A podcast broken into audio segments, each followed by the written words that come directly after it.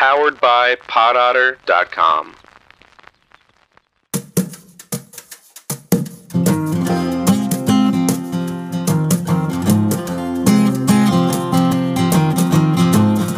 This is something to say. I'm Johnny, This is Sky. and we are together all in the same room for the first time in a long time with a guest. We welcome back our returning champion, Joey Reed, who is back with us a year on after what has been probably one of the most monumental years of ministry he has had. We are on the cusp of one year since the devastating tornado that ravaged Mayfield and West Tennessee. Joey, tell us how you are and anything that's on the top of your head before I ask you all the questions I've I've uh, made for today. Well, I just want to thank you guys for making me feel so welcome. I've, I've never been on a podcast where the host dressed in tuxedos for the, the interview. That's You're welcome. We don't do anything halfway. Very classic. Uh, I'm doing great. Um, I can't always say that. It hasn't been something that I've said often in the last year, but I'm I'm feeling good today, and I've been feeling good for a, a good couple of weeks. Tell us in general how is Mayfield as a community? Well, it's complicated. There are several communities within the community. There are folks who are frustrated, as you might imagine, frustrated that it's taking so long, frustrated that it's going so very slowly. Uh, they are frustrated that people who are in leadership, who are actually doing a really good job, not making the progress that they wanted to make. There are those who are, you know, that I'm, I'm working with on the front lines daily. Disaster recovery is a very long process, and if you've been involved in it anywhere in your past, you know We it have. takes forever. yes, we have. So we are seeing some of the fastest recovery, at least in my career, people who have stepped all the way up and essentially gone back to school without getting a degree to learn how to do this disaster recovery. We've we've had excellent support from the Disaster Recovery Center in uh, Texas. We've been very fortunate because the the folks who've come alongside us, uh, the the amount of just sheer physical resources has been overwhelming. Those early days when we were talking and it was all bottles of water and toys that we may or may not have been able to use and blanket after blanket after blanket You guys were still very much in triage mode at that point. absolutely and we were we were just on the cusp of the disaster after the disaster which is all of that stuff that you have to find a home for that nobody really needs unfortunately people think disaster and they immediately send you a case of water and we had about an acre and a half that was covered in cases of water standing two and three deep Wow. lots of that stuff. But once we got our pins under us and uh, started talking with some of the, the major donors that we've been working with over the last little bit, we had to go and buy a warehouse. And uh, we, we purchased a warehouse that the county will own when we're done with it. But right now we're busy filling that up with supplies from various vendors that have just been overwhelming in their, their support for us. Kohler comes to mind. Uh, House in a Box comes to mind. Uh, and then that's that's on top of all of the, the building supplies that some of our local providers have been shipping to us as they are able. Scott and I were here in Jackson 99 when Yep. we had an EF4 and an EF3. In January. What I recalled about that in the work that we did with UMCOR was that my assessment of things, the trauma of the event notwithstanding, my sense of things was that the issues of a community that preceded the disaster did not go away, but tended to reveal themselves more profoundly. Would you say that that's the case? Absolutely. Like every church in the United States, we were dealing with the after effects of uh, some things like the, the QAnon consp- conspiracy theories that were going around that were ravaging, you know, church families across the country. People who were buying into this whole cloth, and uh, it was it was tearing Sunday school classes apart. It was it was dividing friends. Uh, so we were seeing we were seeing people uh, dividing along political parties, and then within political parties dividing along those conspiracy theory uh, problems. That was that was a major deal. Of course, the United Methodist Church and uh, the disaffiliations that have taken place over the last year or so. That was in the water and has been for the last four or five years. Uh, that was exacerbated by the storm. and then the the obvious trauma and stress of the the recent pandemic. Uh, we're still looking our wounds from that. Sure. trying to figure out how to to do distance worship uh, with integrity, and at the same time do um, in person worship in a way that's enticing people to come out of their their cocoons to get back into the, the sanctuary. I feel that sense of gladness, relief, that there's progress, and yeah, there's it feels fragile. Mm-hmm. Or in the season in which we find ourselves, for all you Christmas story fans, fragile. Fragile. So you've been on a day in, day out punch list that's got to get done, got to get done, got to get done. Have you been able to give yourself some space to look at the bigger picture, or are you shoulder to the wheel? I got to get today's task done because people are counting on it. Uh, it depends on the day, but I do get a chance to, to zoom out to that, that 30,000, even 60,000 foot view to, to see what's going on. One of the ways that I was able to do that is by, by asking folks to come and preach. So the help that you gave was not only to me not having to worry about that particular task, it also allowed me to spend some time in that week trying to get my bearings. You know, I remember distinctly thinking when you preached, when Gregory preached, uh, the district superintendent, Nancy Johnson Varden, came out and preached. Each of those moments were not only life giving to me because I received that, that moment of fresh grace through someone else's eyes, someone else's voice. I was also able to take the week previous and just breathe, you know, just look around and see where, where the next big pile of cleanup needed to happen, you know? Mm-hmm. So it's it has been a lot of day to day. We've been doing a whole lot more uh, disaster case management in the church than we thought that we would. UMCOR has been alongside us since day one. We had representatives from UMCOR with us worshiping the Sunday after that Friday tornado, and we have had great representation from all of the folks around the conference in terms of UMCOR support.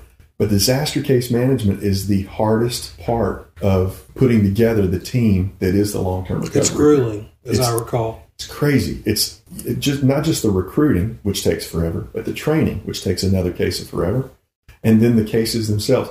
Right now, as we're recording, we have about 260 something people waiting for a case manager. Still, we have about 140 odd cases that have been closed, and we have another 170, 180 cases that are in process right now. Mayfield First United Methodist was handling its own share of cases. We've got a, a, a stack of file folders because of the incredible outpouring, the huge generosity of people across the country and around the world. Every time I, had a camera stuck in my face, I remembered to say mayfieldfirst.com. And the giving portal is right there. And that money came in in buckets full. We'll be right back with more Something to Say. As Mayfield and Graves County recovers, continuing support sustains their efforts. Go to recovermayfieldgraves.com to donate. And to show your support for Mayfield First United Methodist Church, go to mayfieldfumc.com as they witness faithfully through the storms with an eye toward living into their mission as they prepare to return to the location they call home. As an observer through the media, you were the poster child for United Methodism in its capacity to respond Yeah. To a real life situation without blinking. It was so natural. You were made for a moment like this. Well, I, I keep looking back at the footage and thinking, I don't remember saying any of that. It was just a moment where it's almost out of body. One of the network news people, maybe it was CBS, Norah, said something about wondering what you would be like a year later, or you Yeah. invited her back. Have you heard from any Yeah. of these folks? I've talked to her, uh, one of her producers, and we're, we're hoping to put something together just before or just after. If it's if it's going to be just before, it'll happen this week. We're recording the Sunday prior to the memorial on the 10th. Uh, if if they come back in, it'll be sometime this week. But those people move so fast and cover so much ground and have so much material ready. really good. Of all the folks that I worked with in December and January, they were by far the most squared away. As you encountered those folks who are on our screens every day, did you feel authenticity and care, or were you just the next story? Uh, a little bit of both. I think that there was a, a deep and abiding sense of horror as they were watching these pictures come in from from their own feeds. Yeah, how could you and not be? Yeah. Yeah, if, if you're human, it's going to hit you. And I could see people, you know, trying to get their minds around it. But at the same time, five, six, seven, eleven days on, and we were in the news cycle that long. We had we enjoyed an incredible run in the news cycle. You really did. A great deal of support to be uh, drummed up for for Mayfield, and we are super appreciative. But after four or five days of it, they're professionals, and they they go into their modes. And as you guys well know, you can only allow so much of that emotion to wash over you. Yeah, you can't. respond. You eventually have to stop. Right. So um, I think I felt at arm's length with a few of them, but that CBS interview was early days, and the producers, especially, and the assistants that I was working with, as we did, you know, the B-roll footage that they rolled during the live interview. Those guys were they were feeling it. I've never seen anything like this. Well, it's good to know that the Tiffany Network, hmm. the network of Edward R. Murrow, yes, Walter Cronkite, very human. are very human. Yeah. Yeah. Again, thank you for the compliments. But everything that happened that day came about as a result of all kinds of things coming together. Right. There's a sense of of wonder in those moments. I wonder what I'm going to say next. That kind of wonder. But it's also, in hindsight, it's it's a time for me to be very very grateful for people like uh, you and Sky and uh, Kathy Farmer who taught me what to do in the microphones are shoved in your face mm-hmm. and Have the mercy. little red light goes on. She was in the middle of the Jackson disasters with us way back when. Yeah, and she that like you say, she she prepped you for what would happen next and how to handle yourself, and mm-hmm. those are just things you don't think about. And she was a natural. So Yeah. yeah, I hear that. There- some things you can't rehearse, but you can still prepare. And Right. That's a good word. Say a word about what's going to happen around the memorial. What what is it that is going to occur from an event standpoint? What are the intentions of this and how it might aid in the healing process for a community? I, I got the call uh, a few months back to sit on the, the planning committee for the memorial. Uh, Mayor Kathy O'Nan, who's a member of Mayfield First, uh, reached out and asked if I would sit in.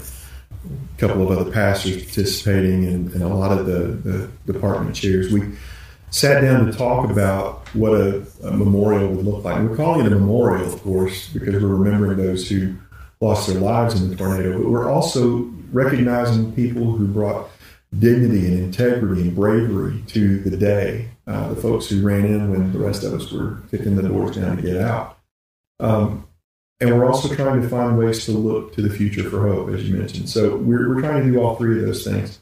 Uh, we're going to have the governor come in, um, and he's going to recognize the first responders. Our mayor and our judge executive for the county, uh, Jesse Perry, uh, will read the names of the sacred dead, and will ring a, a handbell uh, that allows us to grieve and to mourn and to recognize those who made a bad day better. And we're going to have a chance to look at ways that we can all pull together and show the resilience. I still stand by that. Mayfield is a resilient now. We're going to look for ways to show that resilience to the world.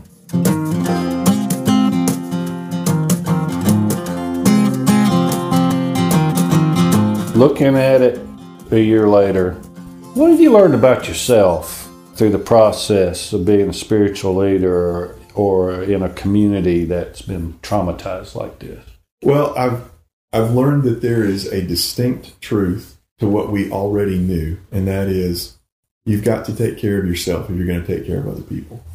The the old adage about putting the mask on and then putting the oxygen mask on the people you're flying with, Right. and those things come flying out of the ceiling. And I have declared victory over my stress and trauma three or four times now in the last And you'll do it more. because every time I Celebrate your did- successes early and often. I did. But the problem was each time that I did that, I thought, I'm all done with that now. I'm good to go. And I, I found myself falling back into patterns of anxiety and worry. Prayer does wonders, but so too does uh, having some strong spiritual leadership in your life and friends who will come in and say, Yeah, we're going to work on this thing that we're doing for the church, but let's spend some time talking about how you're doing. And Johnny, I owe you a debt of gratitude that I may never repay. No, Um, just the just the fact that you were there to ask the questions and to press me to to, to take better care of myself. Well, let me speak to that for a minute. I'm not sure that I would have been in a place to ask particular questions for you or about you or to inquire had I not endured some of the, my last five or six years. In fact, you you mentioned the example of the uh, put your mask on first. Yeah.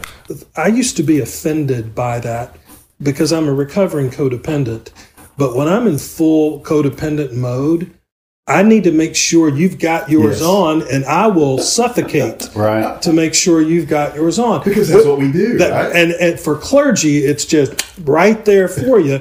And I've learned now I can't be any good to you if I haven't That's taken right. care of myself. So it was into that space. I knew you and I knew what trauma can do to a person. Yeah. To say nothing of whatever the care it is of, that you're rendering to your congregation and your community.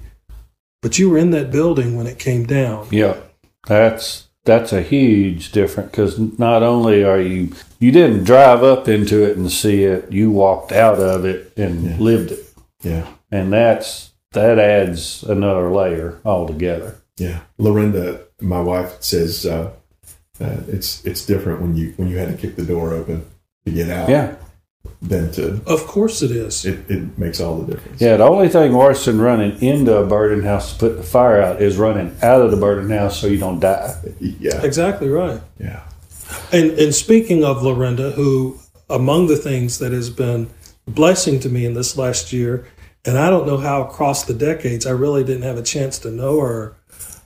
Um, she's something. She's she's a pistol. She's a And I remember a couple of times when we were together, you were like, "Y'all can't stay away from each other." Yeah, Well, you know we've we've seen our share of trauma in the church, all three of us, and we all know what that can do to the parsonage family. hmm and having been through as much trauma as you've been through lately and knowing that she's still going through some of the, the tornado trauma and, and church trauma with disaffiliation. And you know church folks there's there's no fight like a church fight. Uh, and it's usually because the stakes are so low. That's right. but in this particular instance folks are really dialed in and they think they've got moral high ground on both sides. And they like to say mean and hurtful things. And sometimes they personify the church by taking on whoever's in the pulpit. of course, And yeah, you're the easy target. yeah, and like most of us, well, it, we're back to the mask thing. Lorinda would rather take the hit herself. You know, come talk to me about it. You know, than to watch somebody tear into me. Right. Sure. She has a hard time with that, as most most uh, Parsons families do. Well, and another metaphor, along with the airplane and the air mask, I think, is the the metaphor of uh, taking a break while you're cutting wood, Yes, uh, so you can sharpen the saw. yes, yes. And a lot of folks think, well, you got to be doing something. You just can't sit. right. And well, if you're looking at this in terms of years, which you are, Yeah. you got to sit Yeah. and you got to rest and you got to take a break. So you're getting good counsel, I think, from Yeah. folks. Uh, and I don't think most folks uh, think that way. It would be helpful if they did in regular life, It would.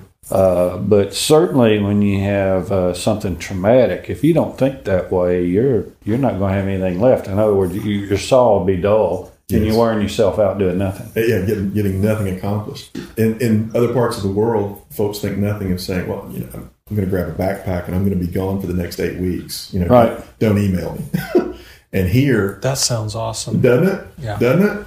Uh, here, it's, I'm going to take a couple of hours off, but if you need me, call me. Right. Or I- I'm going to be on vacation next week, but if there's an emergency, you can send me an email.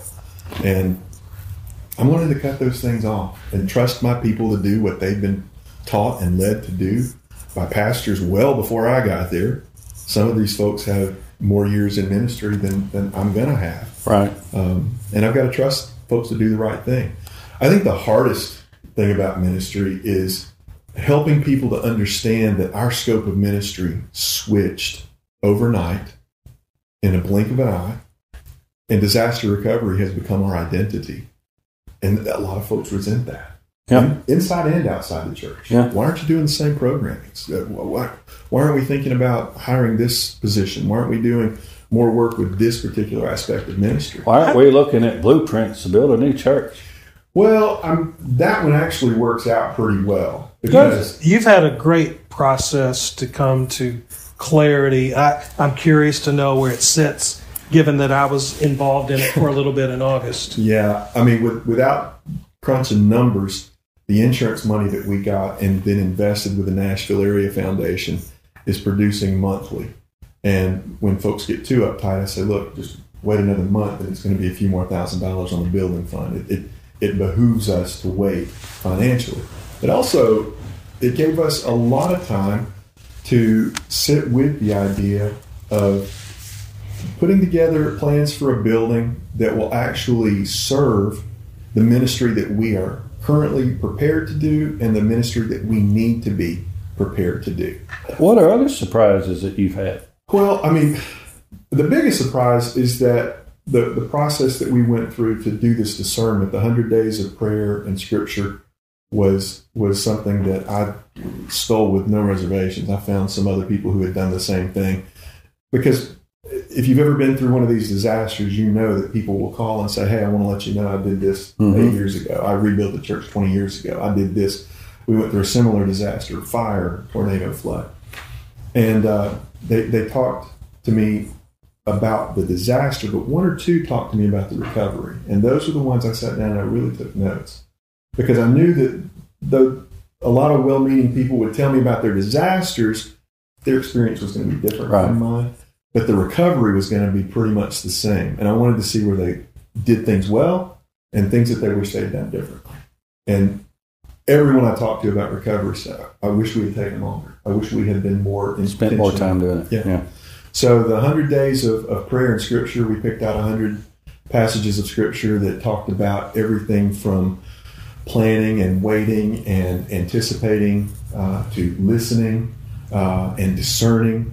Uh, there were uh, uh, several passages in there that just directly uh, spoke to various aspects of ministry, from evangelism to missions to nurture and fellowship, uh, diaconia and uh, charisma and all those things that we learned in seminary. Oh, wow. Yeah, break break out your uh, break out your Mhm. elbow patches, seminarians. But the the the scripture and the prayer over a hundred days led up to Johnny's uh, time with us, where we asked specific questions and we we listed about twenty one different things that are going to be bedrock priorities for us. And when the requests for proposals go out to engineers and architects and designers, we will have those 21 things to say, give us a building. Are those 21 the, the, the substance of that conversation, They're- or have they they been distilled? They are further? literally in your handwriting.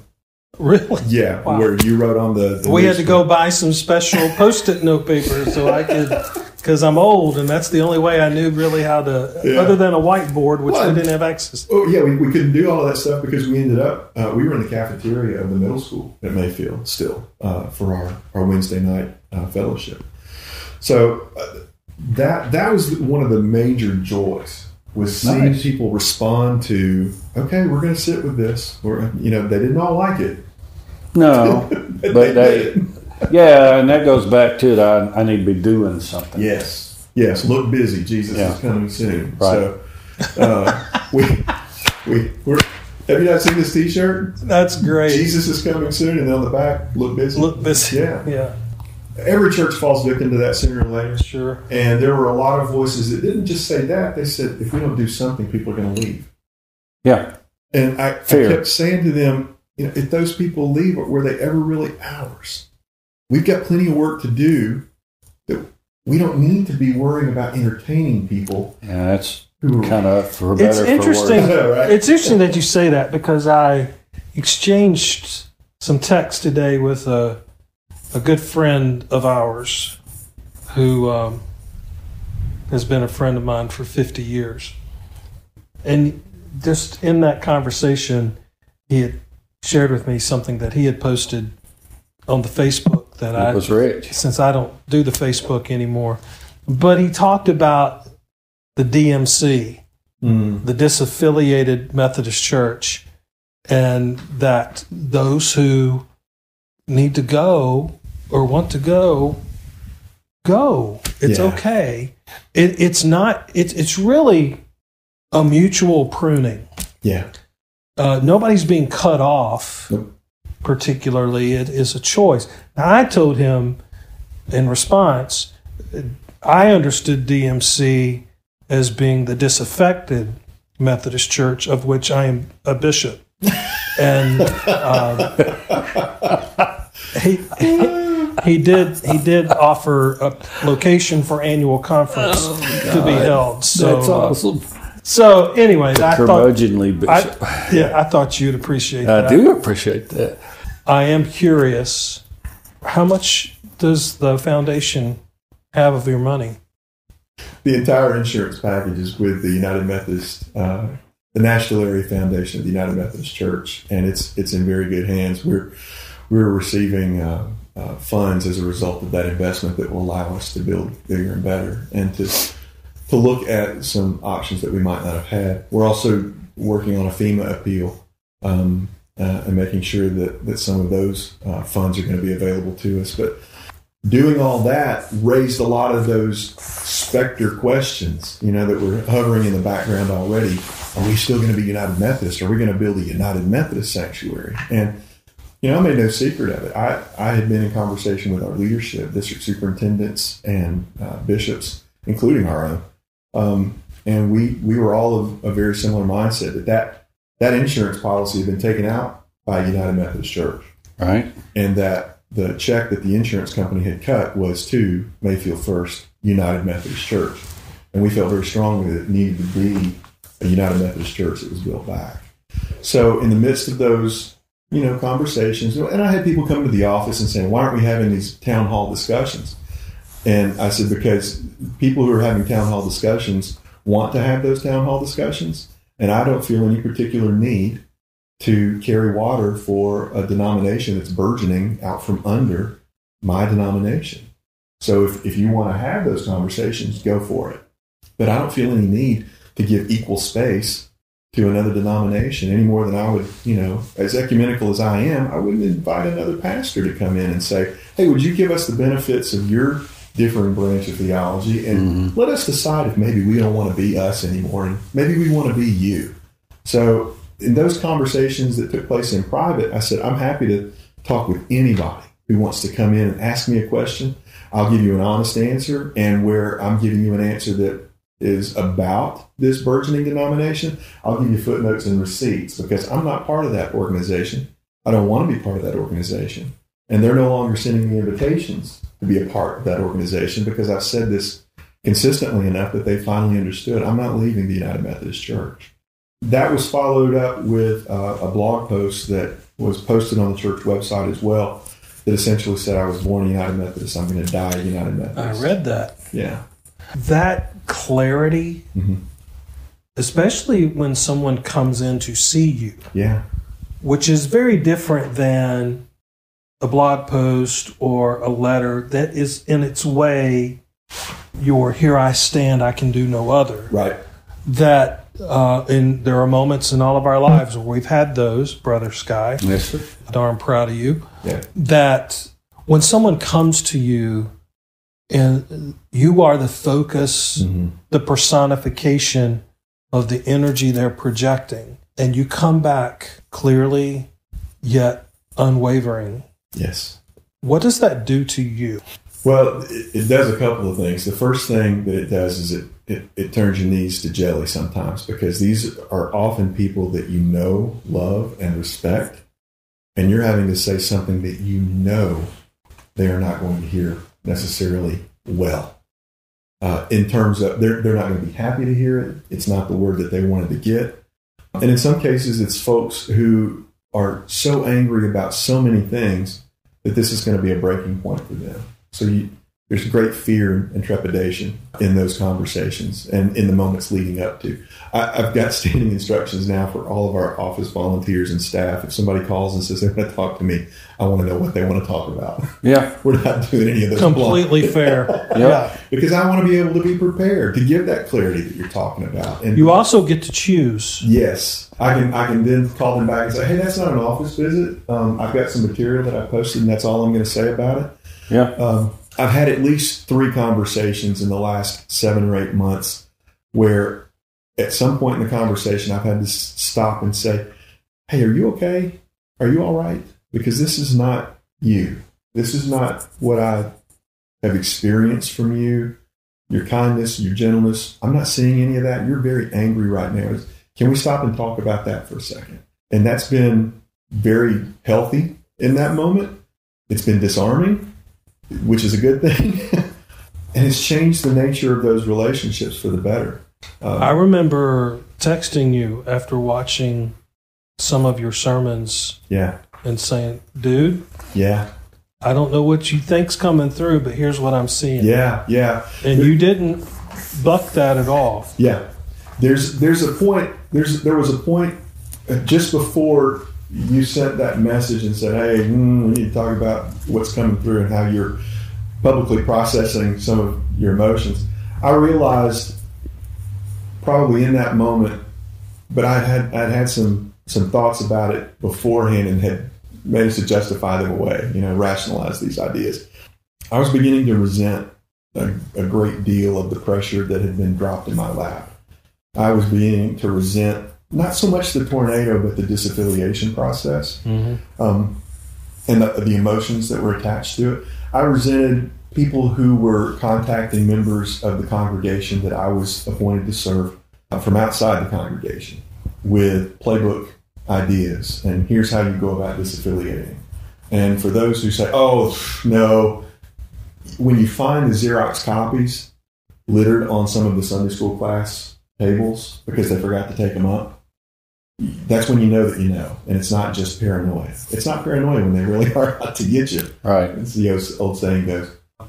So there was a lot of resentment around that, and, and I was starting to carry that more publicly than I should. And I've apologized in some places. It's not so much. It's not so much being opposed to it, which I, I'm freely able to say that I am. I don't think that it's it's been handled well.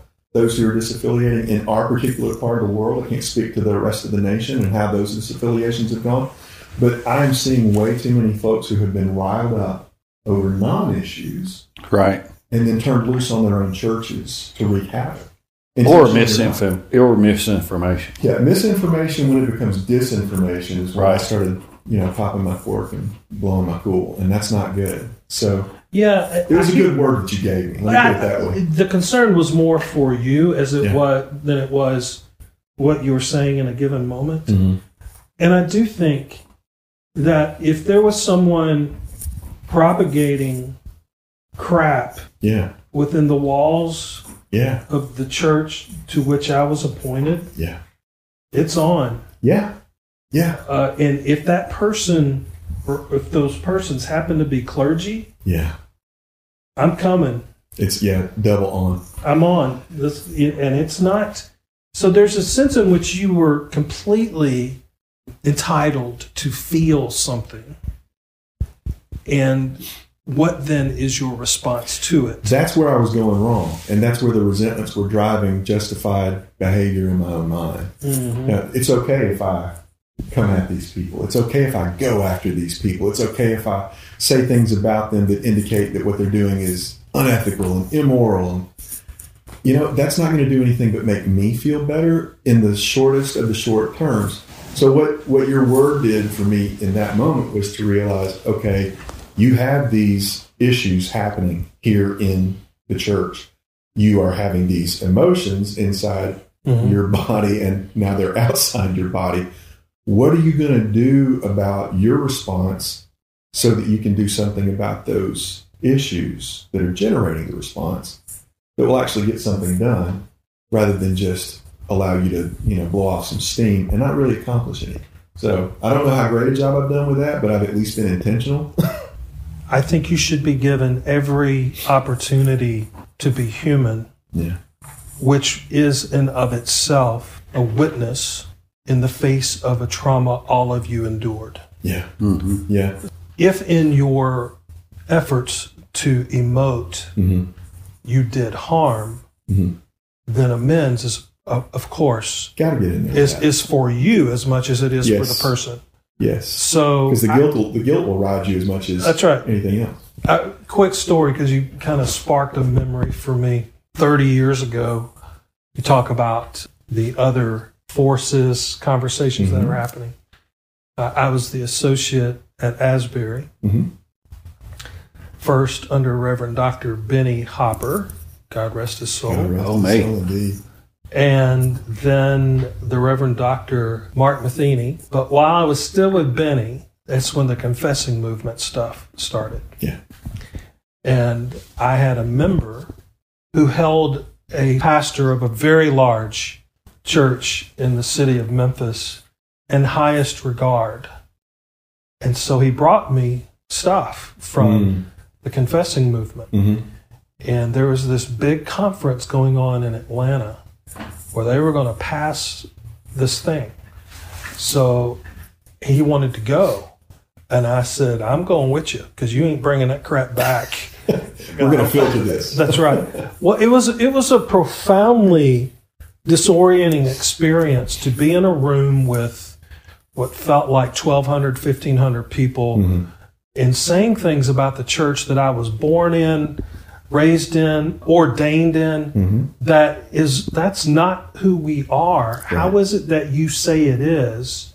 And this document that now they they published later that it was unanimously approved. It was not. There were two no votes. Me and the guy that went with me. and so I hear that, and you know that certain person now is, as uh, the congregation, the aforementioned congregation, is moving away. Uh, talks about that there's the aspiration for a church with a Wesleyan accent is the language that I've heard, and I just would say there's nothing worse than a fake accent. Oh, So it is bothersome to me that some of what's happening now mm. is the same stuff that was happening 30 years ago. Well, and I, and, and I think here's where the rub is, where you're allowed to have some some some justified response. Uh, it's okay to disagree. Mhm. It's not okay to lie. right, right. And when you lie, you lose the integrity of the congrega- of the conversation. Right.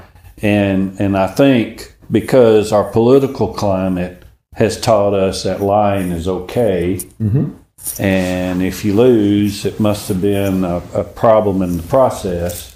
Right. Because certainly I couldn't have lost because my position is right. Right. Uh, that's a problem. Yeah. And and I hear you navigating that disappointment that you've heard fairly well. And like Johnny would say, I wouldn't apologize for your moments of uh, justified anger. You know, there is, you can't do it very often, but sometimes you do turn the tables Yeah. over, Well, and uh, and that needs to be said and done. for the folks at home who are following along on uh, Enneagram uh, understandings, you know, I won't just listener, wait a minute. Wait, listener. Why don't you tell people what the Enneagram is the Enneagram- for those who care? the Enneagram is sort of a, a, a new take on personality and it, it, uh, descriptions of personality that help you to understand yourself and what your motivators are, and what your fear, uh, your primary fears are. I, I operate out of the uh, uh, out of the eight zone, so I'm very much about protecting people. I'm very much about uh, doing things in a, in a in an orderly fashion. Um, I don't always get details very well until it's a matter of making sure somebody else is safe. And when I feel like somebody is jumping into the middle of, of the congregation with falsehoods uh, and, and misinformation, disinformation, whichever, um, the result is the same. Uh, they're going they're going to have to be addressed. And I had to realize that my emotional need to do that had to take a backseat to my professional need to do that. But you know, to your point about the confessing movement and the, the activity in Atlanta back in the day, uh, that's another one of the resentments that I have is that uh, I've inherited this mess in a lot of ways, as we all have.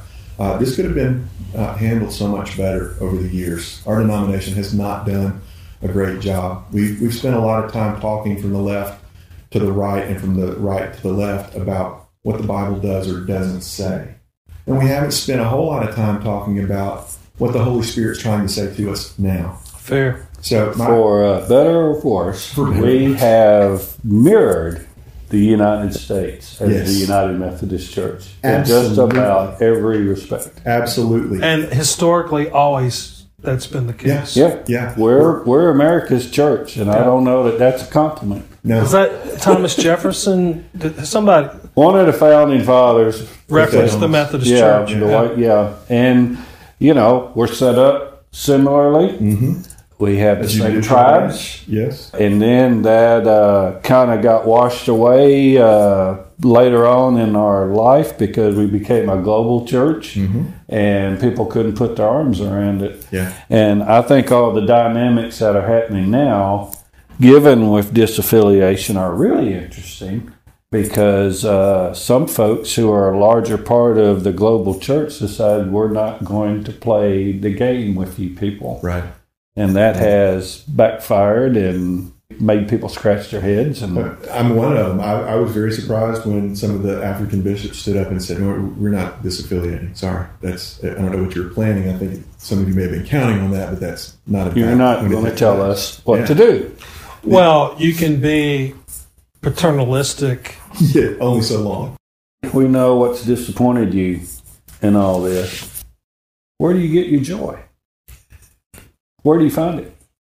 My joy has consistently come from uh, a knowledge that at the end of the day, um, I'm going back to the parsonage to sit down with my wife to talk about these things. And having the knowledge that even if someone that I know and trust dearly within the congregation gets mad and walks out on me tomorrow, I know, I know that I've got my wife to go home to.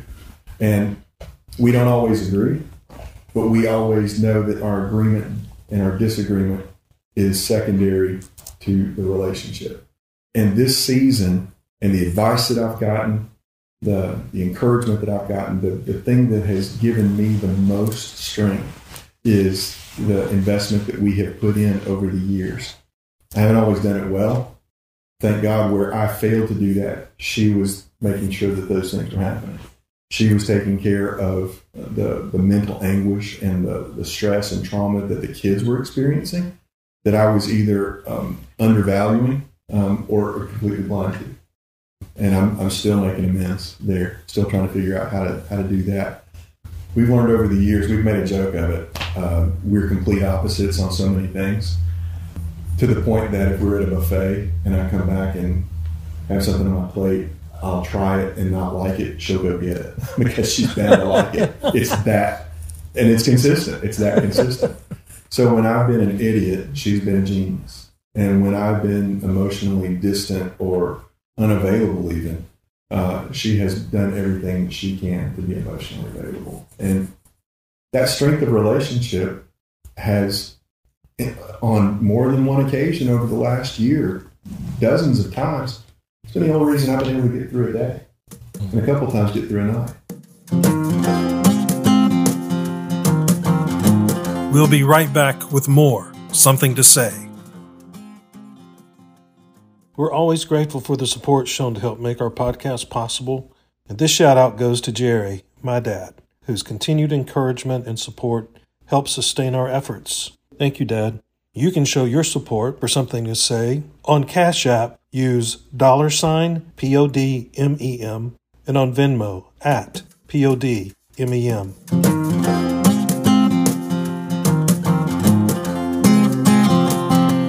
So you are one who has been faithful to the itineracy. Yeah. You are still, as you have articulated, United Methodist, and that means that you are where you are at the pleasure of the bishop and cabinet. Yes. There's no guarantee of how long you'll be where you are No. at any one point. When the day comes that you go to another place to minister, hmm what do you take with you from this experience at this place and at this time, both in your life, uh, but also in your observation of a congregation struggling, literally struggling to survive? Cliched, but it's cliched for a reason. I'm going to take with me a new understanding of how strong I am and a new understanding of how weak I am. Because over the last year, I have been tested Mm-hmm. and tested and tested. Um, I have a new cardiologist. You know, I'm 50 years old. I got a cardiologist, not because I decided to look one up and see what it would be like to have a cardiologist. I met him in the emergency room, you know, after a, uh, an illness. Um, I realize that fragile is the word of the day. We're going to have to drop something down like Groucho Marx show, you know.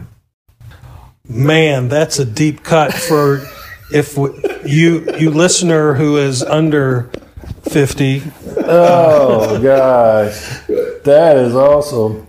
as fragile as fragile as I've realized that I am, I've also realized that not only do I have strengths in my immediate family, I have strengths in the connectional system still. You don't hear that touted nearly as much as we used to hear it. That's true. But I have been I have been offered support consistently. I mean, not just from from colleagues who are friends, but from colleagues that I didn't know very well before, who came to me and offered me advice and brought me resources and pointed me in, in new directions. And that's on top of the, the system that's already in place, whereby a district superintendent is my pastor. And I, I'm glad to say in this case that, that I, I can call Nancy a friend.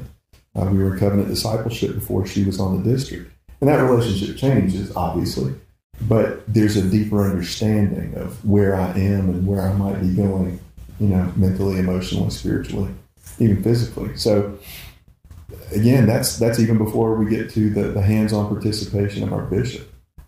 We've talked more in the last year. You know, I never thought I had any real need to interrupt a bishop's day, and he's he's been a rock. He has been uh, forthcoming with his own experience of disaster, and he's been forthcoming with his own experiences of of difficulty in ministry and and personal struggles even, and in sharing those, encouraging me to find the help that I needed that may have or may not look like the help that he got. So just learning that it's okay to be that weak so that you can be stronger than you ever thought you could be. That is a strength that Bill has Yeah.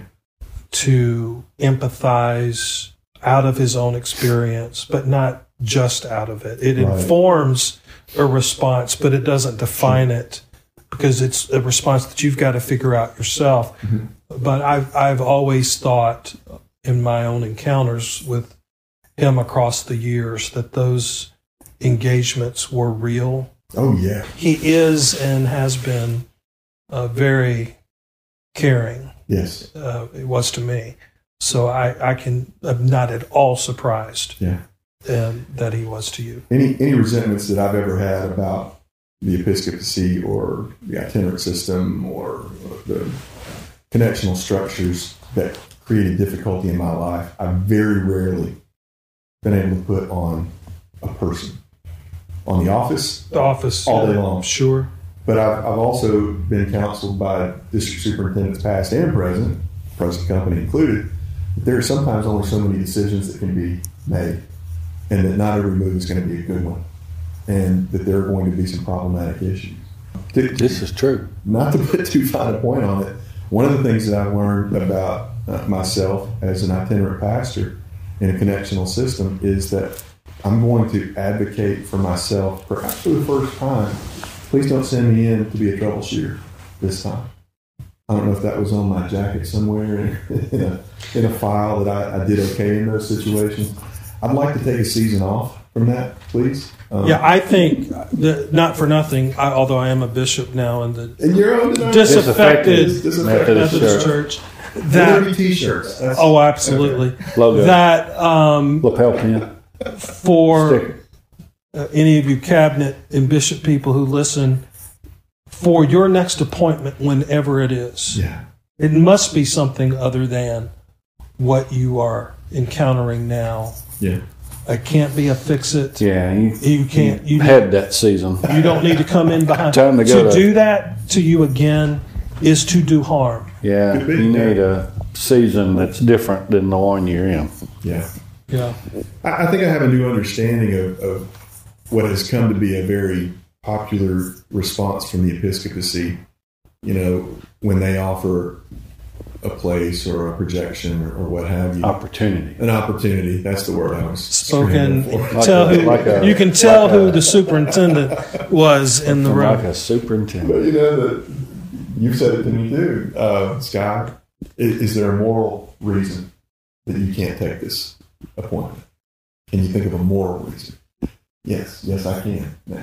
The yes moral- you can Yeah, is this going to harm me? Is this going to harm my family? Because I've, I've realized now in, in dealing with trauma and picking up my trauma and stress and anxiety one shovelful at a time as I've turned it over, I've seen I've seen not just my trauma, but the trauma of my wife and my son and my daughter, sure my mother, even my brother and sister, watching me go through some of the things that I've gone through. I had no idea.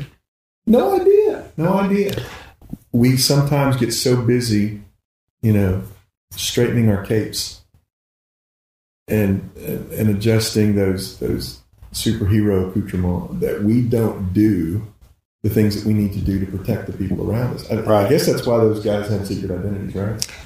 I fully support what in what you've just said. Mm-hmm. I fully support you being clear Yeah.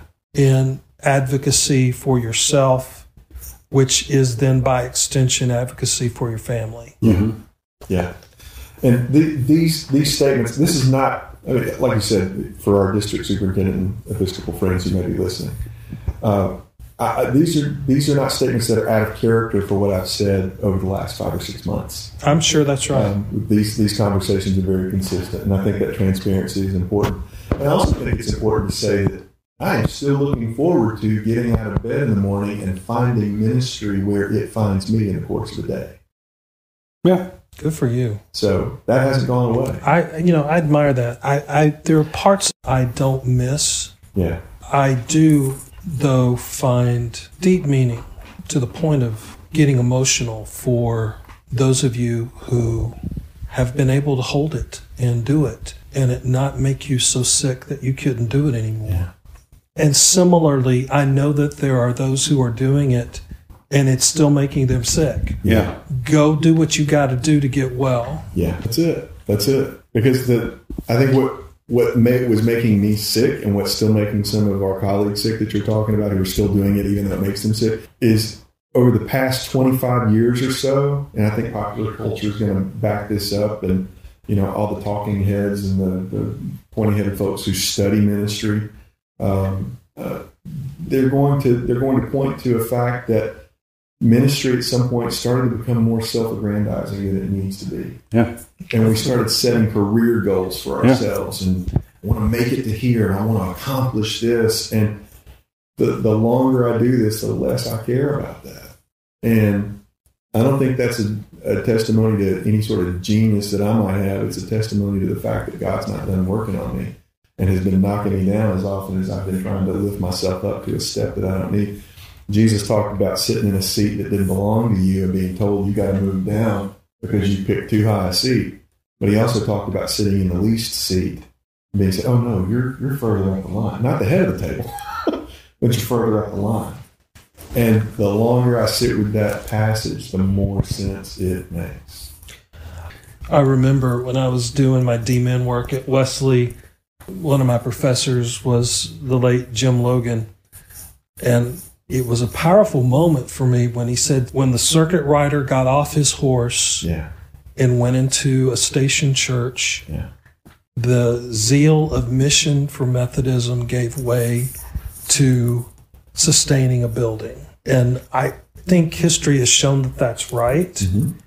So I don't know that any of us really know what it means to be Methodist in the way that that the mission was first born. Right. It might be in this time Yeah. an opportunity to find it afresh or appropriate it for this season with some integrity. My prediction for myself is that I'm going to go from resenting being at the tail end of an institution's life to being overjoyed at the freshness of the new ministry that is to come that has no re- representation in my memories of the United Methodist Church for the last 50 I love that. As long as we don't call it fresh expression, which I find the most problematic Yeah, I really descriptor of that. I, I I, I appreciate the uh, the motive behind it, but the the wording is is Yeah. really poor.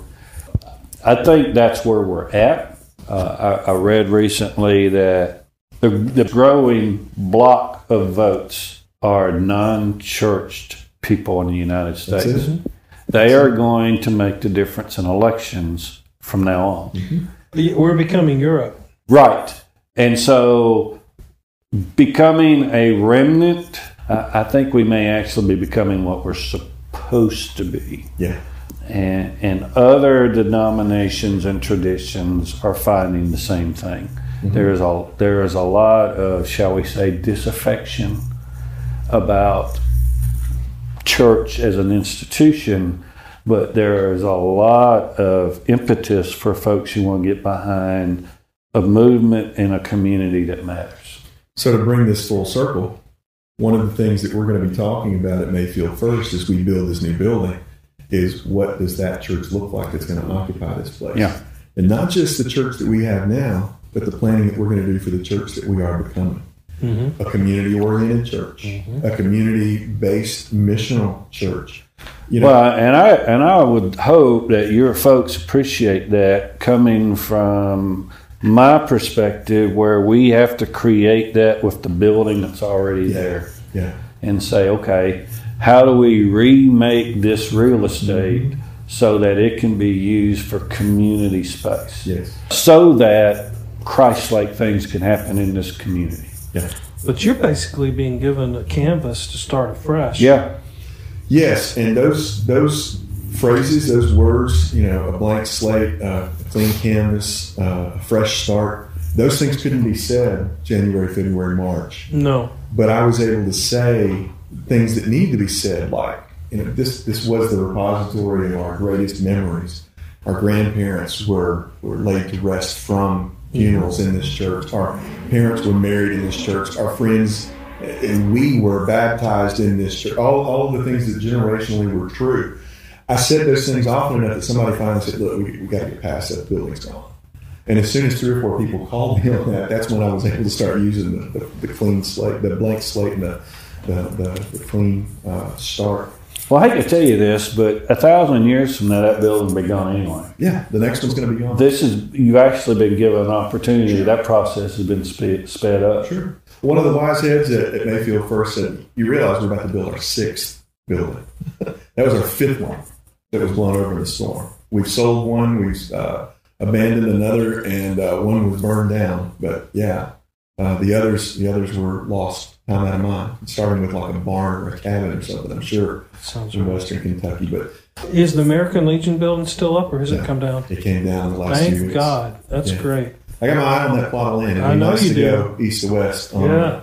on that little stretch because we were stacked up on the birthday cake Yep. and lots of Y'all steps. had and, half the block when you Yeah. needed a whole block and then Exactly. another. and then, you know, elevator costs being what they are, we'd like to avoid that. I hear that. So we spread out like dinner on the ground and go from sidewalk to sidewalk across the, the southern tier of that block. And we've also got the, the block to the south of us for the most part. Uh, but our mission building is there. We're calling that uh, Project 316 building because the address is 316 South 8. And uh, all the things that go with 316. And not just John 316. There's plenty of other neat little passages that. And the, the difference is, to go back to the community based idea of church, we want to make sure that we're not just doing missions for us. Hey, this class, you, you do this part of the mission. Right. This class, you do this part of the mission. We put up a sign that says, anybody that wants to help, we're going to do a potato drop. We're going to bring in a truckload of potatoes. You can bag them, sack them, uh, put them in the backs of trucks and take them to all of these various ministries across the region. And you don't have to be a member of the church to help with that. Funny, the second Sunday of Advent, which is today, Yep. Uh, I purposely, a couple of years ago, said, you know, I, I got to get off the gospel. I got to start using other readings. So I did Romans reading today, which is what you just said. Yeah. And But this is who we're supposed to be. This Sure. is a community for everybody. Yes. And if we if we stop thinking of the community as potential members and potential I wish we'd get rid of the word members. Me too. There's nothing scriptural about that. I would just as soon have 150 guests in the building doing ministry alongside us as to have 150 guests in worship. Mm-hmm. I know that sounds like blasphemy to a lot of. Partners. It still tweaks mine a little bit. But partners in ministry, come come alongside us, or let us come alongside you. And here's the space to do it. I, I, I think that would be a phenomenal, a phenomenal day in ministry for me. So I, Joey, I, obviously, anytime I get to spend time with you, I'm grateful for it, and we're thankful that you chose to come down. And Absolutely. this is far Get better. hang out with the cool kids for a change. Yeah. This is this is so much better than a Zoom screen. Absolutely. Um, Sky, you got any parting words? I I am I am I am very uh, pleased with your candor and your uh, your uh, willingness uh, to openly share about all these things. I think they're not just instructive for God forbid anybody else who goes through something like this, but but how do you have hope in a season where a lot of folks see hopelessness? Yeah. Uh, how do you celebrate in a season where people don't find any joy? Right. Uh, I, I, I'm really, this is this is inspirational to me. So I really appreciate your time, and you know, Johnny and I've had a taste what you've gone through, but not Not, to what the you're going magnitude, through. no. Uh, and uh, you composed yourself well. So uh, for those older guys, we felt like uh, you did well. And Johnny and I had the benefit of having an older minister tell us the very same thing. So we're Yeah. telling you. Well, I appreciate it. Again, the leadership that the two of you provided in particular and that folks have provided to me in general across the connection is the only reason I've been able to pull off anything that I've done. And God gets the glory for all that because we wouldn't be together if it weren't for the church. Amen. Yep. Amen. Listener, thank you for being a part of our conversation. Thank you. Until next time, we'll see you on Something, to, say. Something to Say is powered by podotter.com. Hosted by Johnny and Sky. Audio production by Gil Worth. Logo and design by Podotter. Available on iTunes, Stitcher, Spotify, Google Play, wherever you listen to podcasts.